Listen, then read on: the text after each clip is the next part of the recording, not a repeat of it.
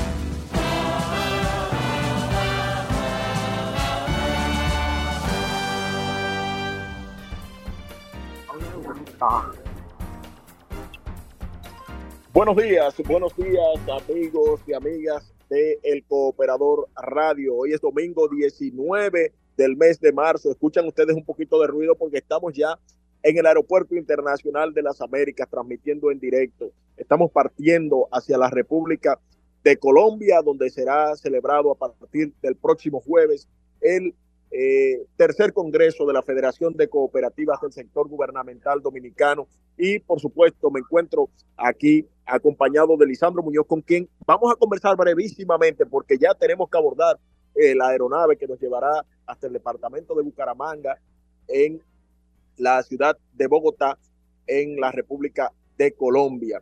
Eh, esta semana han habido muchísimas informaciones eh, relacionadas al sector cooperativo organizado de la República Dominicana y además tenemos también eh, muchas actividades en esta semana también. Eh, se ha estado cerrando ya el ciclo del aniversario, del 52 aniversario de la Cooperativa Nacional de Servicios Múltiples de los Maestros.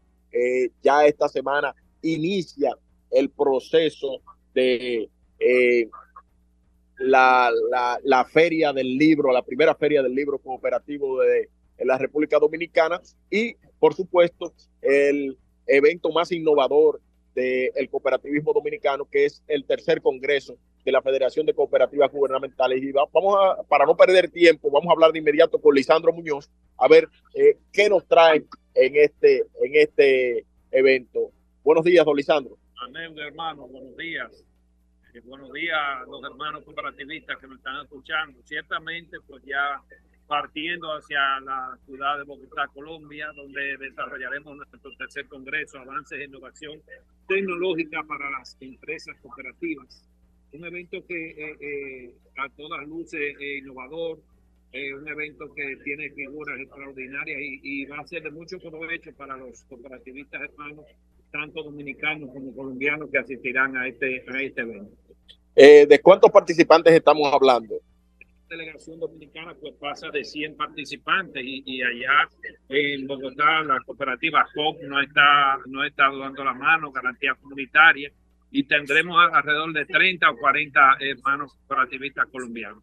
O sea, que estamos hablando de una delegación que supera los 140 personas. 140, va a ir la delegación de, la Embajada de, Colombia, nuestro embajador eh, Don Félix, pues tendrá la, la, la, ponencia magistral el primer día y, hemos invitado a toda la delegación colombiana eh, pues eh, de que trabaja en la, en la, embajada, que participe junto con nosotros. Estaremos manejando unos 150 personas. Ok. Eh, temas, los temas a tratar, ¿de cuáles serían los temas que estaríamos tratando allí? Mira, son temas extraordinarios. Me, me, me llena mucho de emoción porque una de las de las cosas que deben de tener presente la cooperativa es el proteger su lo que es su infraestructura, proteger su data, proteger su información, la información de nuestros asociados. Y estaremos viendo pues lo que es los delitos de ciberseguridad, a lo que las cooperativas y las empresas financieras pues se pueden estar enfrentando eh, con estos delincuentes que hay. Eh, eh, a veces las empresas tienden a descuidarse, de, descuidarse en ese sentido. Pues en el Congreso estaremos viendo experiencias de, de, cooperativas y, por ejemplo, te, puedo decir, eh, tenemos un panel eh, muy bueno de, ciberseguridad y, y estará eh, pues, el, embajador Claudio Peguero, que es, el representante de la República Dominicana ante la ONU con estos temas de ciberseguridad. Estaremos trabajando con la Fiscalía de Colombia eh, pues una, una, experta que es eh, eh, lucha en la materia y el, el director de, de, auditoría cibernética del Banco de Colombia. en la cabina, Lisandro, está Pedro Guzmán, gerente social de la cooperativa de ahorros y créditos Mano Guayabo y de servicios múltiples. Pedro, si, no sé si tú quisieras hacer alguna pregunta en torno al Congreso y saludar a nuestra audiencia. Perdona que no te presenté al inicio, pero Pedro nos estará dando soporte ya cuando nosotros abordemos la aeronave. Pedro. Muy buenos días, saludos al hermano Lisandro Muñoz y a todas las cooperativas que integran la Federación de Cooperativas del Sector Gubernamental Dominicano. Queremos desde aquí felicitar y saludar este evento trascendental que viene a marcar un hito. Tú sabes que eh, todos los retos tecnológicos, inclusive la transformación digital, es algo que está ocupando al sector cooperativo porque no hay tiempo que esperar. Estamos ya sobre la fecha para que nuestras cooperativas abracen estos conceptos tecnológicos y den el siguiente paso. Así que eh, junto aquí al maestro Oscar Bastida, que también nos acompaña en cabina, saludamos y felicitamos esta iniciativa. Bien, muchísimas gracias, Pedro, eh, por, saludar eh, esta iniciativa y gracias a, a, Oscar Bastidas Delgado por acompañarnos en el día de hoy en este espacio. Lo vamos a estar escuchando en diferido. Eh, Lisandro, si quieres enviar una, algún mensaje a la comunidad cooperativa dominicana y, ¿por qué no, en Honduras, en Colombia y El Salvador, que también escuchan el Cooperador Radio? De las innovaciones que estaremos realizando en el Congreso, pues estaremos mandando un link a las cooperativas para que puedan accesar a, y participar en el Congreso de, una manera eh, eh, virtual en vivo, para que así puedan aprovechar también las innovaciones que estaremos presentando en nuestro tercer Congreso. Eso te iba a preguntar, eh, qué bueno que lo mencionas. ¿Cuáles son, ustedes se han destacado como federación por ser un evento, eventos innovadores? En su primer Congreso fue por todo lo alto para hacer su primera experiencia. En el segundo eh, se habló de medio ambiente, eh, el souvenir, pero también el material de apoyo fue una tableta. Eh, ¿Cuáles son las innovaciones que tendríamos ahora en este, en este etapa? Bueno, como te digo, básicamente es que los cooperativistas, tanto de, Centroamérica, de República Dominicana, puedan accesar a, nuestra, a nuestras plataformas y puedan aprovechar toda la la ponencia de nuestros de nuestros expositores. Bueno, muchísimas gracias, Lisandro, por el favor de, de acompañarnos en esta parte inicial de El Cooperador Radio. Eh, yo paso eh, los micrófonos a los estudios de Sol 106.5. Allá les dejaré con Pedro Guzmán, que estará hablando sobre eh, todo el tema de la feria, primera feria del libro cooperativista, y con el buen amigo cooperativista venezolano Oscar Bastidas Delgado, que también se encuentra en los estudios de Sol. Pedro.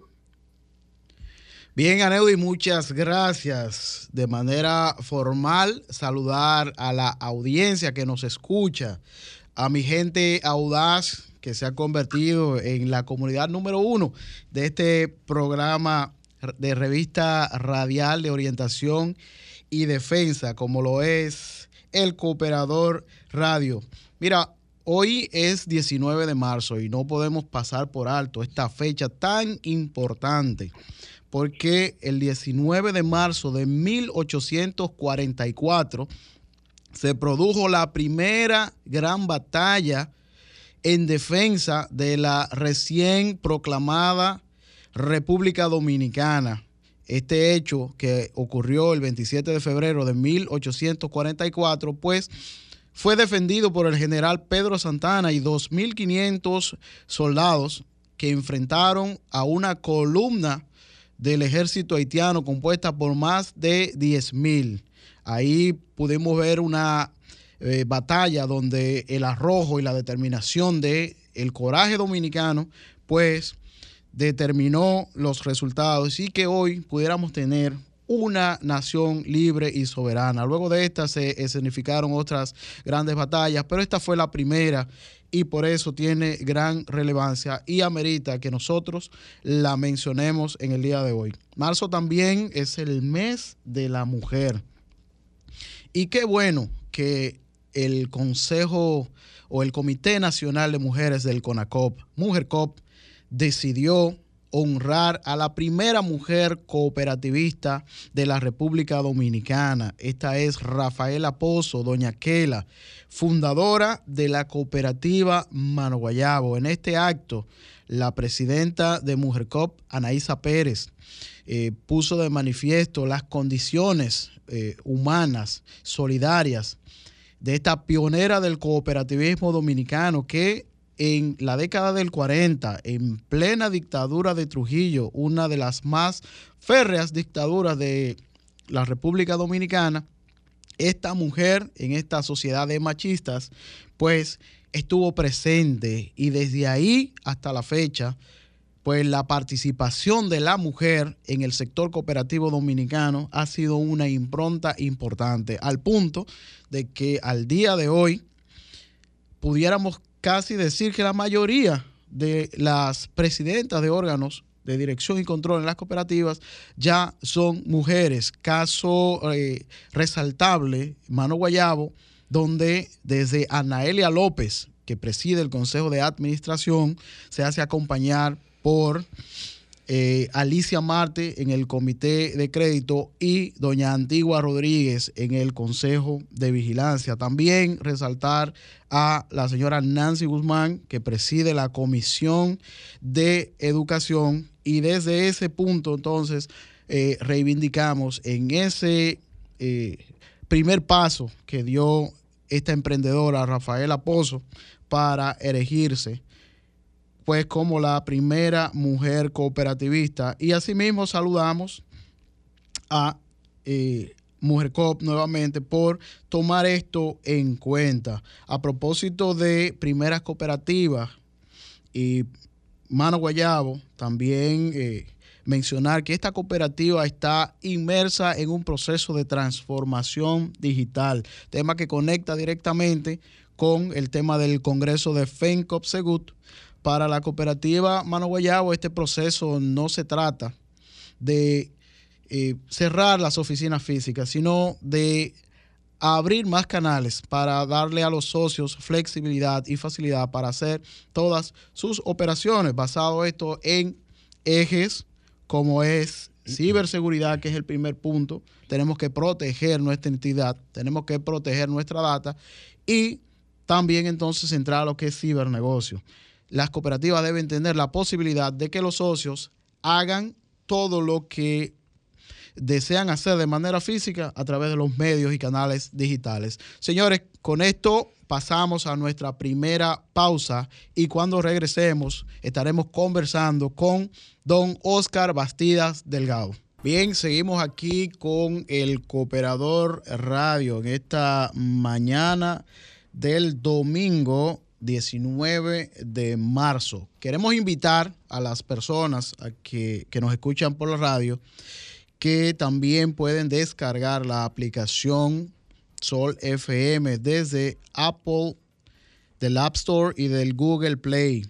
Y así seguirnos, incluso en diferido, escuchando los podcasts del programa. Saludar al buen amigo Claudio Ramírez, ideólogo de la Feria del Libro. A Claudio lo tenemos en línea. Vamos a, a recibirlo. Buenos días, Claudio. Buenos días, Pedro. ¿Cómo te sientes, hermano? Feliz y contento de estar aquí en esta plataforma y en contacto con ustedes. Claudio, eres el ideólogo de la Feria del Libro que se estará desarrollando desde el día 22 hasta el 25 de marzo. Eso es ya, esta semana, en la Universidad Pedro Enríquez Ureña, específicamente Plaza de las Artes y Sala Max Enrique Ureña. Claudio, cuéntanos brevemente cómo surgió la idea de desarrollar esta primera feria del libro cooperativo dominicano. Bueno, Pedro, eh, gracias de verdad por la oportunidad. Eh, surge la idea de la necesidad de ver, cuando visitaba cooperativas, la debilidad que había con informaciones, con material histórico, con recopilar datos de diferentes cooperativas. Eso también me motivó primero a escribir mi primer libro. Y de ahí me surge la idea de empezar a, hacer conocer los libros de los autores dominicanos en el sector cooperativo, de, que el cooperativismo conozca que hay personas que han escrito sobre el cooperativismo. Y en esa mañana me levanto temprano y llamo a Isael Pérez, quien es el encargado de mi libro y el gestor de todo lo que tiene que ver con la, parte literaria mía y le explico lo que, lo que deseo hacer a él y a Bernardino Ortiz. Y de verdad que me dieron el apoyo, iniciamos el proceso y aquí estamos. La feria ha sido dedicada a don Bernardino Ortiz y a la cooperativa Mano Guayabo. ¿A qué se debe esta, esta designación? Bueno, se debe al consenso de ver que la cooperativa Mano Guayabo, primero es la primera, es el modelo a seguir por el, por el, perdurar en el tiempo, por el trabajo realizado, por las acciones en su comunidad y determinamos que debió premiarse con este reconocimiento. Y a Bernardino Ortiz por ser un literario, un ejemplo, una persona que ha trabajado desde el hasta la COLAC y organismos internacionales, estudió en Canadá, conoció bien el movimiento antagonista, entonces entendemos que es la persona que, está, que ha estado más arraigada al sector cooperativo o más preparada a nivel internacional y nacional. Mira, cuando nosotros vemos la, eh, la producción literaria de Bernardino Ortiz y de el extinto Isidro Ditren, pensaríamos que escribir un libro es una tarea fácil. Aquí con nosotros está Oscar Bastidas, que también es escritor, Así que le voy a hacer la misma pregunta a ustedes dos, Claudio, que eres escritor. Tu obra es eh, Evolución y Desarrollo del Cooperativismo Mundial. Así es. ¿Es fácil hacer un libro? Bueno, ¿qué te digo? No es fácil. Eh, pero si tienes la voluntad, si tienes el deseo, aunque estés eh, de ánimo decaído, aunque estés cansado, si tienes el deseo, yo creo que tu deseo tu voluntad, tu amor por, el, por, por lo que haces, por ejemplo, en mi caso, por el cooperativismo, te motiva a continuar avanzando. Qué bueno. Claudio, ¿qué nos trae la feria y en qué horario se va a estar desarrollando? Bueno, la feria nos trae diversas actividades, no solo eh, presentación de libros, sino habrán conferencias, tanto nacionales como internacionales. Por ejemplo, el profesor Batidas estará inmerso en una conferencia igual que el señor Valdales, que nos hablará un poco de lo que tiene que ver con la neurociencia arraigada al sector cooperativo, que es un tema que debe ser cooperativismo dominicano. Habrán temas, eh, habrán también eh, actuaciones artísticas, tendremos importantes informaciones, tendremos por primera vez a la cooperativa Mano Guayabo presentando sus memorias, sus informaciones, eh, para que se conozca realmente qué, cómo nació, qué apareció, cuáles son los hallazgos que tienen, su, su, su documentación histórica, porque solo conocemos que es la primera cooperativa, pero tenemos que saber cómo se gestó todo ese proceso. Es bueno que la cooperativa lo mencione y lo haga conocer al país.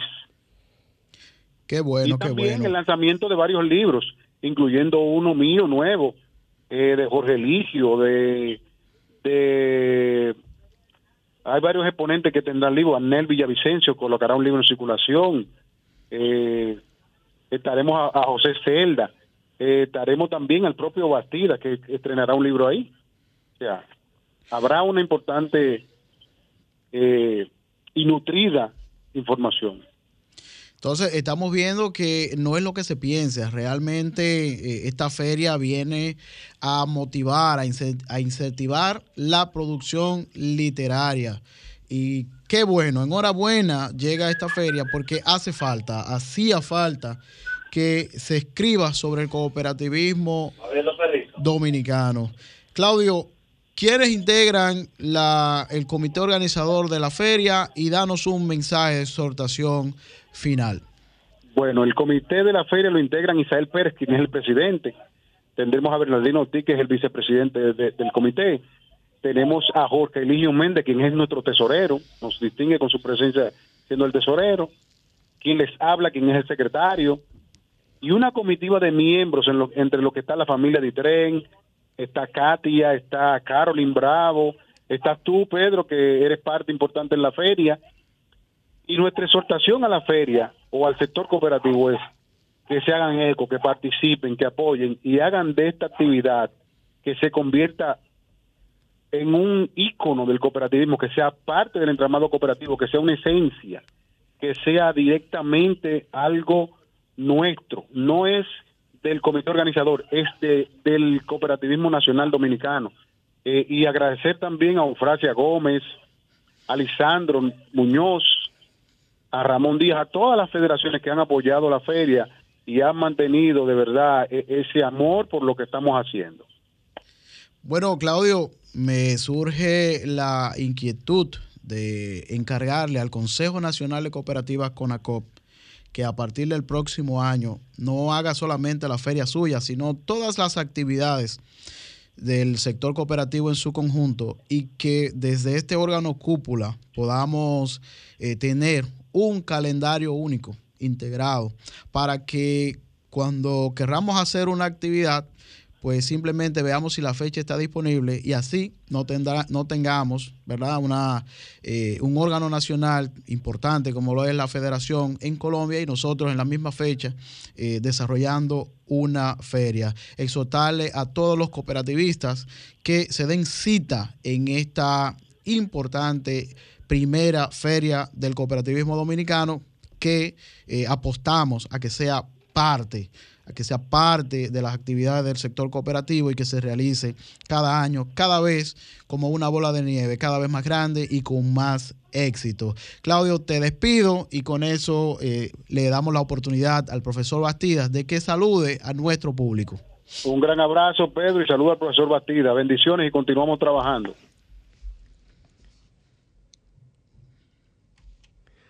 Feliz día. Contento de estar acá con ustedes como siempre. Eh, República Dominicana, país hermano eh, en el cual siempre he sido muy bien considerado, atendido y me siento como en mi casa. Y ahora con mayor razón en este programa dedicado al cooperativismo dominicano, un cooperativismo que lo veo bastante dinámico, bastante preocupado por superar los problemas que de alguna manera se acumulan y consciente de la importancia de la educación cooperativa como el elemento base para levantar el edificio del cooperativismo genuino como debe ser, porque debemos saber que también existen en América Latina unas cuantas cooperativas falsas y sobre eso hay que estar atento, sí señor, de eso ah, se trata. Ah, Contento de estar acá mismo. entonces. Así mismo es. Bueno, eh, don Oscar, vamos ahora a nuestra siguiente pausa comercial y regresamos en amplio con el maestro Oscar Bastidas Delgado. Los cooperativistas tienen su periódico, también su programa de televisión y ahora llega a la Radio Nacional El Cooperador. El Cooperador Radio, una revista informativa de orientación y defensa del sector cooperativo dominicano. El Cooperador Radio, domingos de 11 a 12 del mediodía por Sol 106.5, la más interactiva. Estamos de vuelta luego de la pausa y seguimos aquí conversando con el profesor Oscar Bastidas Delgado.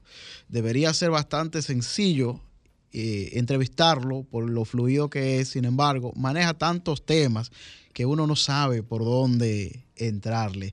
Le dejamos ahorita una pregunta en el aire, si para él era fácil escribir libros, pero también queremos que nos diga de dónde viene y qué lo trae por aquí. Perfectamente, con gusto, por supuesto. Bueno, voy a combinar los dos elementos. ¿ok? Yo soy hijo de campesinos en Venezuela. Eh, ellos son de la región andina.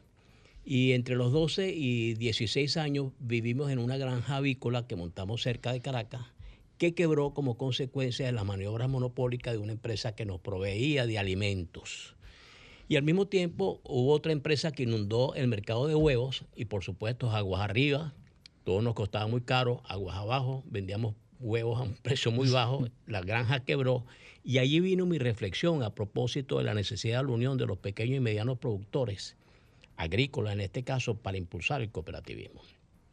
Esa inquietud la tuve a lo largo de toda mi vida universitaria y cuando me gradué me fui a Francia a estudiar cooperativismo en el Colegio Cooperativo de París y en la Sorbona. Hice pasantías con campesinos de la Bretaña francesa, duré seis meses allí metido.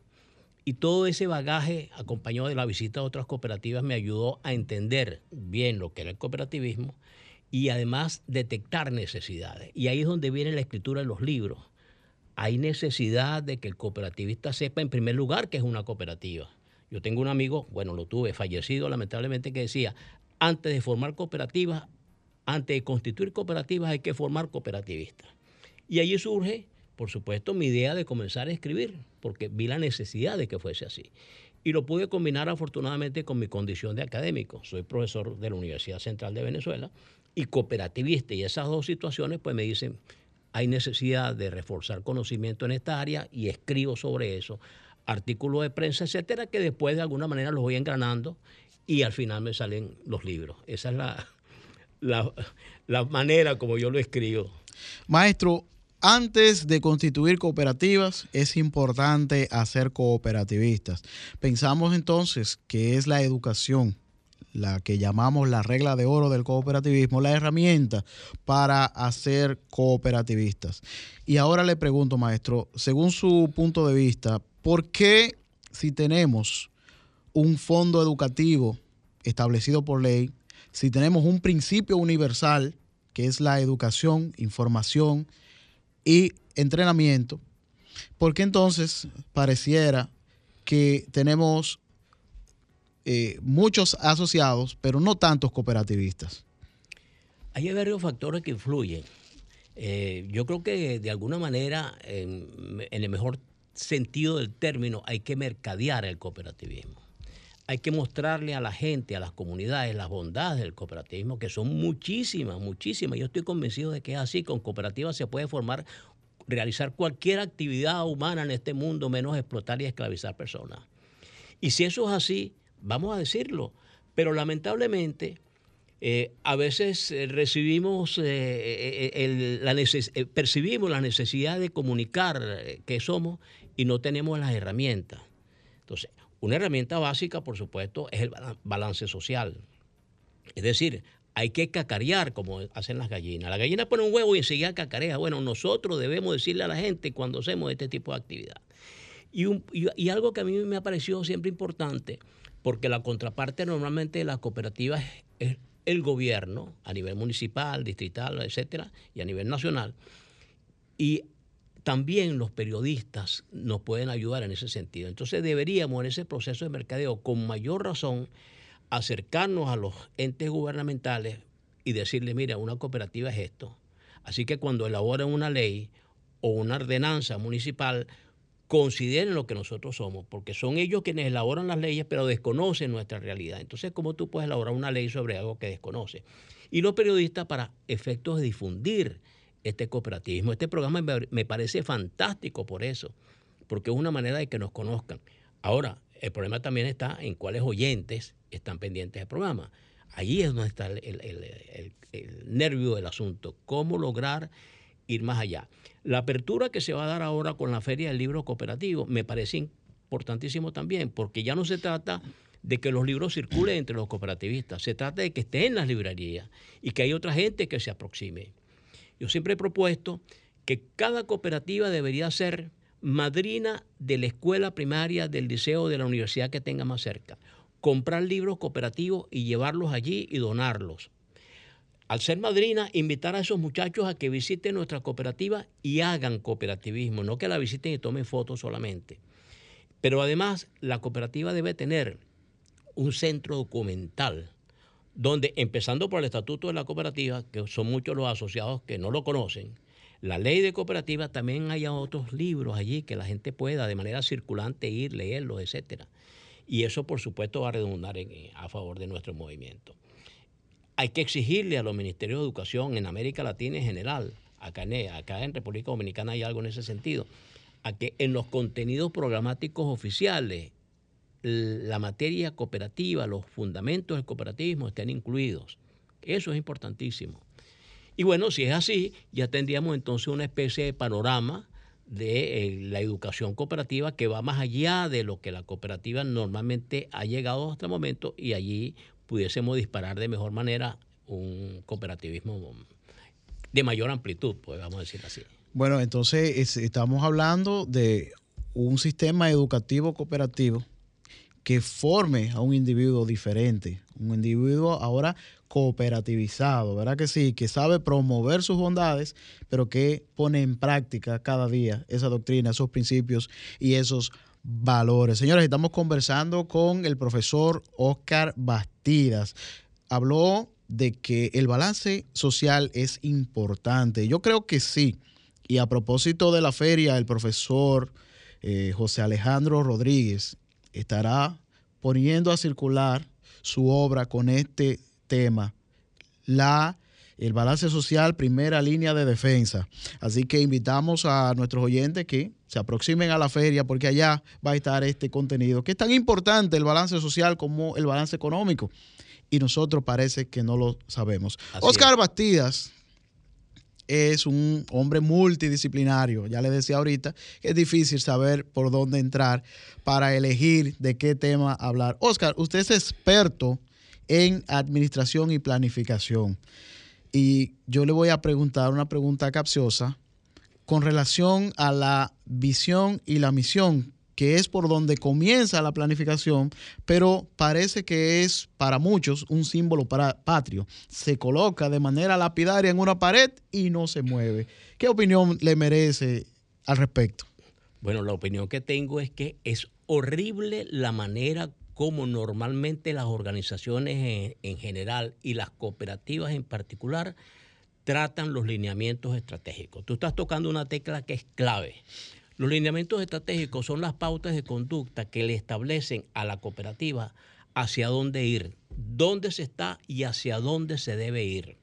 Y esos lineamientos estratégicos hay que renovarlos, revisarlos, a más tardar cada dos años, porque se supone que ante un planeta tan complejo con tantos problemas en general, pero además problemas en las localidades donde las cooperativas funcionan, es obvio que lo que uno se propone a dos años cambia con el tiempo. Entonces, eso no puede ser algo inmóvil. Los lineamientos estratégicos son cuatro. Los valores. Los valores hay que definirlos. No se trata de tener una lista que, de, valores ahí colocados. No, no. Porque es que los valores son diferentes según la cooperativa, según la actividad que se realice. Conversábamos que el, valor, por ejemplo, de la transparencia no es igual a una cooperativa de ahorro y crédito que maneja dinero a el que puede, el valor en una cooperativa eh, de carpinteros, por ejemplo. La misión, la misión no es simplemente decir lo que la cooperativa hace, la misión debe tener 10 elementos y esos 10 elementos están amarrados, si se quiere, a las funciones administrativas. ¿Cuáles son las funciones administrativas? Producto, producción, mercadeo de ese producto, por supuesto, a nivel de los asociados, a nivel de la comunidad, a nivel del país, depende. A eso se le suma la tecnología que se utiliza, las personas que realizan ese trabajo, y luego viene la parte financiera, que es lo que soporta lo demás, cómo se financia la cooperativa. Y por supuesto, todo eso, bien resumido, con esos 10 elementos que debe tener la misión, es lo que le va a dar pauta a los asociados a la cooperativa para ir hacia la visión. 10 elementos por allí. La visión debe tener por lo menos tres elementos y en la redacción de ellos, de alguna manera, contener valores que son clave, aparte de la lista de valores que está encima. Y los rieles que permiten que la cooperativa vaya de la misión a la visión, supongamos que lo establecimos a dos años, bueno, los rieles son los objetivos estratégicos. Hay que redactar los objetivos estratégicos luego de un buen diagnóstico y considerando la misión y la visión, de forma tal que se pueda transitar desde acá hasta los dos años de manera continua, direccionada, planificada, con monitoreo y, por supuesto, dividido en planes de gestión. Si es a dos años, pico en dos los objetivos estratégicos, tengo el plan de gestión del año 1 y el plan de gestión del año 2. Debe haber una continuidad entre ellos. Y ese plan de gestión no se debe quedar solo en lo económico. Tú lo dijiste muy bien ahorita, Pedro. Las cooperativas son organizaciones socioeconómicas el movimiento cooperativo es el movimiento socioeconómico más extendido de este planeta. Más de 1.100 millones de terrícolas somos cooperativistas. Hay más de 3 millones de cooperativas en el mundo. Las 300 cooperativas más importantes de este planeta tienen un PIB más importante que Italia. Entonces, ¿pero por qué? ¿Por lo económico solamente? No porque hay una pata social que hace que la cooperativa funcione. Entonces, lo que no se tiene en, eh, eh, en lo económico, los resultados, los excedentes que se pueden no tener en lo económico, se van a tener en lo social. En Venezuela tenemos una experiencia bellísima que la, hemos mencionado bastante, ganó el premio Nobel alternativo en Suecia el año pasado que se llama Seco Cesola, Seco Cesola. Búsquenla por favor en la web. Bueno, Seco Cesola realizó unas ferias de consumo de más de 600 productores agrícolas que llevan sus productos a la feria, donde 550 trabajadores en autogestión les venden esos productos a más de 100 mil familias de Barquisimeto, una ciudad intermedia venezolana, y ellos no tienen resultados económicos, no tienen excedente en la práctica. El excedente se lo lleva quien va a comprar la feria en el precio del producto. Ah, entonces cualquier persona diría, oye, pero esa feria no, amerita, no tiene elementos para darle un crédito hipotecario, perdón, un crédito, eh, un crédito, mejor dicho. No, sí lo tiene.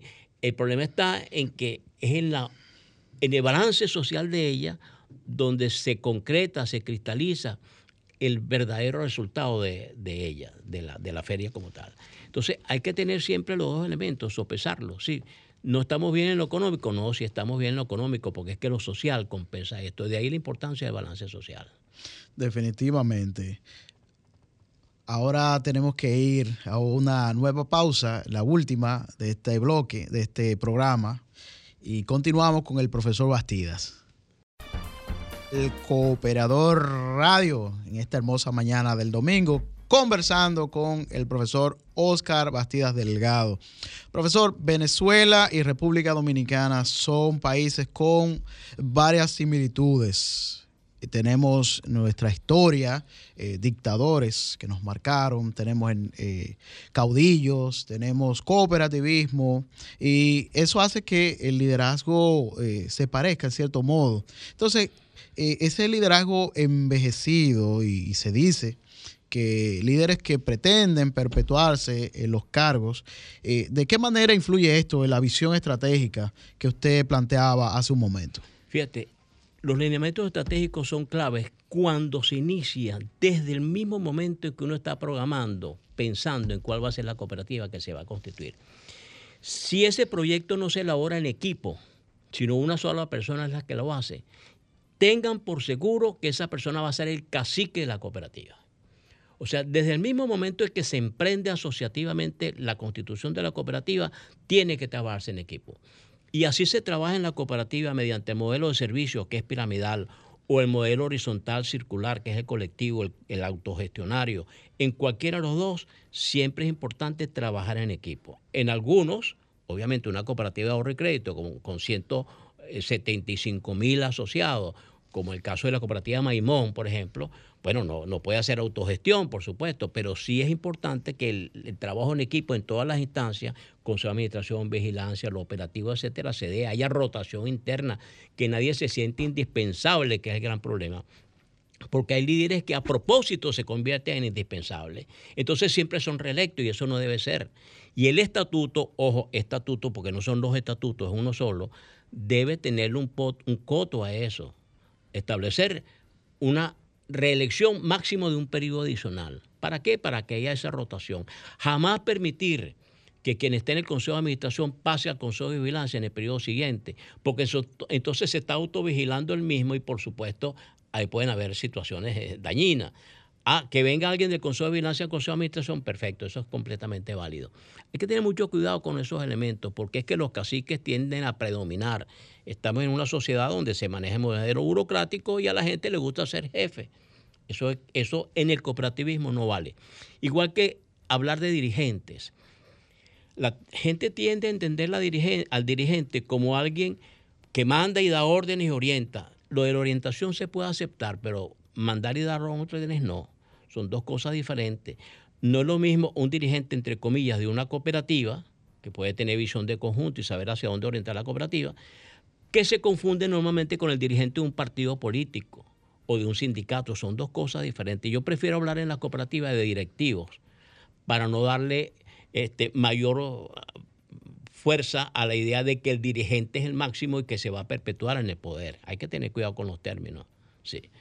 Bien, gracias Oscar. Mira, si no doy estos saludos, no podré volver a este espacio. Santa Rodríguez Eusebio, la tesorera de COP UNACET. Antigua Rodríguez, la presidenta del Consejo de Vigilancia de COP Mano Guayabo. Y José Guzmán, tesorero de COPEGUP. José, yo soy COPEGUP, por eso me identifico como tú.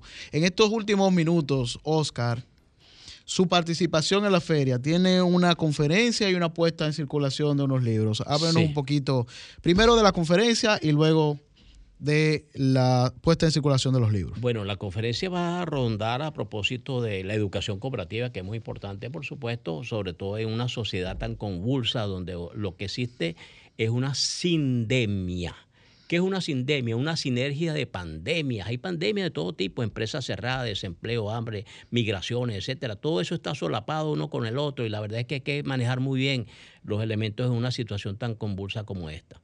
Y los libros van a ser dos. Uno que tiene que ver con la identidad cooperativa, que tiene mucho a, respaldar, a reforzar lo que acabo de decir hace rato, antes de constituir cooperativas hay que formar cooperativista, quien no conoce qué es la identidad cooperativa no puede manejar su cooperativa. Y el segundo libro se denomina La economía social, porque las cooperativas forman parte del mundo de la economía social, entre la economía popular, que es un sistema más amplio, y la economía solidaria. En algunos países, como en Colombia, se habla de economía solidaria pero de verdad todas las cooperativas desarrollan la solidaridad. Yo conozco más de una cooperativa de ahorro crédito o de consumo donde la gente la utiliza como un banco o como un simple supermercado y lo que pase allá adentro no le interesa. La solidaridad no es un valor que se decrete ni se establece por ley. La solidaridad es un valor a construir y son numerosísimas las cooperativas que no llegan al escalón de la solidaridad. Entonces, eh, me parece que hablar de eso, economía solidaria a veces es como una exageración. Y también confundir con la economía popular. La economía popular es el conjunto de actividades económicas realizadas por la población. Y ahí hay de todo. Entonces, no toda la economía popular merece el calificativo de social, no toda la economía popular tiene valores y principios. Por lo tanto, hay que manejar bien esos términos. Bueno, eh, mandarle saludos o reciprocarle los saludos al maestro Jorge Eligio Méndez, que nos saluda desde la Asamblea de la Cooperativa La Alta Gracia, y a Héctor Vázquez de Copegas. Gracias, Héctor, por su interés en que estemos en este espacio cada domingo. Y ya no tenemos tiempo para más. Así que nos vamos y esperamos el próximo domingo con Aneudis Martich y todas las incidencias del Congreso de la Federación de Cooperativas Gubernamentales desde Colombia. Gracias por invitarme. Hasta el próximo domingo.